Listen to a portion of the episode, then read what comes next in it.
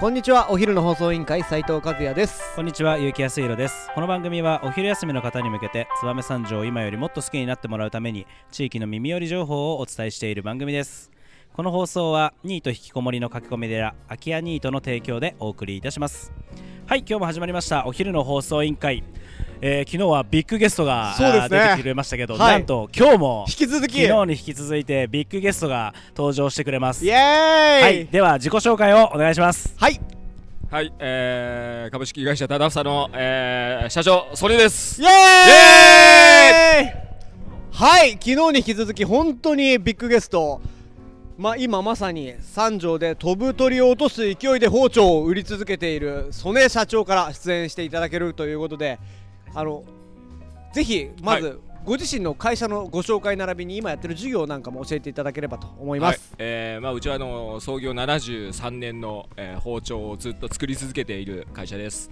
えー、まあ、10年前にあのし包丁工房タダフサという新ブランドを立ち上げてから、はい。えー、まあ、結構いい感じで、えー、頑張ってます。あの、パン切り包丁で有名な。あまあそんな感じですね、まあ、パン切りといえばタダフサみたいな。ですよね。はい。はいはいはい。まあ、検索すれば出てくるという、はい。相当パーで出てくるパパパぐらいで。パパパ。はで出てくる？ははははに続く言葉ある？やめとこうか。ああ一回。一回外でよいやいや。はい。はい。それではい。えっと現在はえー包丁の製造とえっえーととはい。今何やってますかね？今、えー、なんだろうな今新しくやろうとしてるのは、えー研ぎ事業っていうのを。あああれそれはもう言ってもいいんですか？あもうあの事業再構築補助金で、はいはい。なるほどガンガン出てるんで、なんか来年春ぐらいにはい、新工場がねできます。研ぎ専門の。はい。それやっぱり全国から、えー、と包丁研ぎえーを求める包丁が送られてきてとかあ人が訪れて。そうなんですよ、はいはいはい。そういうので今はい年間で、まあ、3万5千丁ぐらい包丁研いでまして、えー。現在でも現在で。3万5千丁、でもそれ倍なんてもんじゃないんじゃないですか？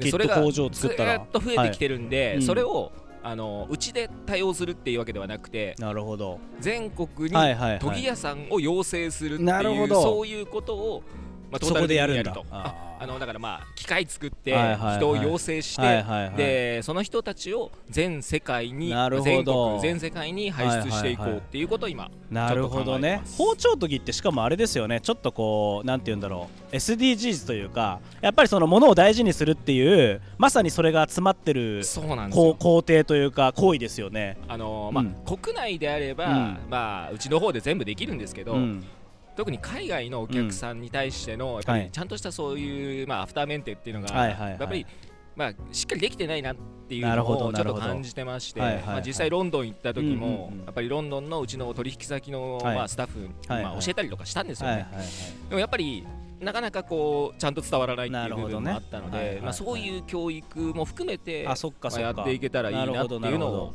じゃあ結構例えばげ海外の、まあ、曽根さんとこの包丁とか包丁を取り扱っているお店のショップの方とかがちょっとこっちに来て練習とっていうかこう研ぎ方を習って帰るみたいなこともできるっていうことですかね。そういうことを、まあ、事業のもう一つの柱にしていきはいたいなと思って、なるほど。まあ、事業再構築補助金という、まあ、いい補助金があったんですごいですね。ははいはい。取り組んでじゃあもうちょっと包丁屋さんから一歩こうなんていうんですかね先を行くみたいな。まあ、そうですねあのやっぱり自分たちが包丁を作ってるだけだと、まあ、どうしたってキャパは、まあ、うちの製造キャパってそんなに増えるわけないんでであればその次のステップ、まあ、必要なことをちょっとまあ取り組んでみようかなとちょっと考えております。なるほどですね、それがやはり曽根社長がいつも僕ちょっと心に響く言葉があって子供たちに夢や憧れとなる職業となるっていうところにもやっぱ近い形の夢を持たせてるところもあるんですかね。そうかな？いやそれはあのなんていうかな。僕のそのつまあ思ってるっていうのは、はい。まあ、こういうその僕ら、まあ、小バのサイトで作った時もそうですけどそうですね次の世代にどうやっていい形でバトンタッチできるかっはい。ていうのを僕はずっと考えてて、はい。でそうすると僕らが作ってるっていうのは比較的あのいろんな人も賛同してくれたりとか、うんまあ作り手になるっていうのは結構多いんですよ。はい。ただその作った後のことっていうのを考えてるところがあんまりいなかったんですよね、だからその日本の包丁いいよねっていう環境自体はちょっとずつ作れてきてて、だからその後のじゃあその次のステップはいっていうのを作ることによってより日本の包丁をしっかりと販売してくれる、まあ、継続してこう取り組んでくれる環境を今のうちにちょっと作っておこうかなと。なるほどなるほど。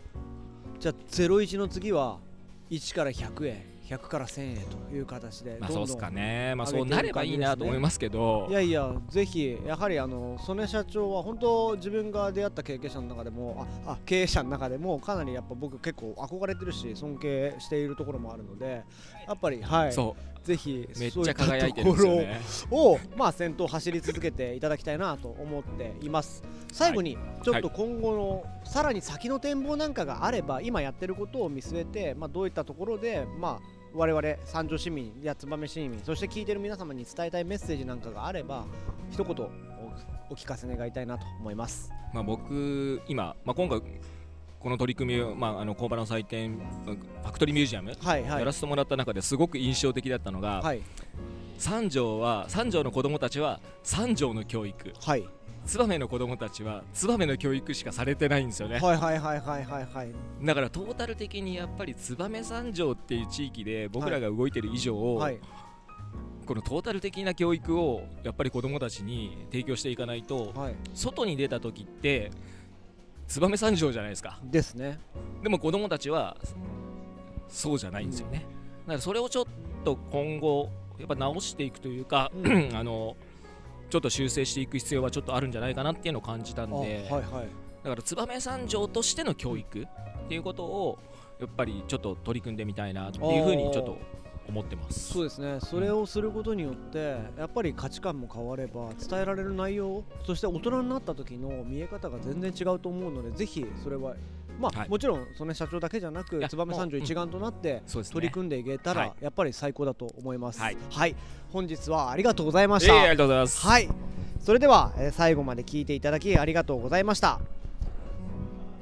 お昼の放送委員会では番組への感想や質問をポッドキャストの概要欄またはツイッターお昼の放送委員会より受け付けています。番組内で紹介されるとお礼の品が届きますのでどしどしお寄せください。お待ちしてます、はい。それではそれではまたお昼にお会いしましょう。バイバイ。バイバイ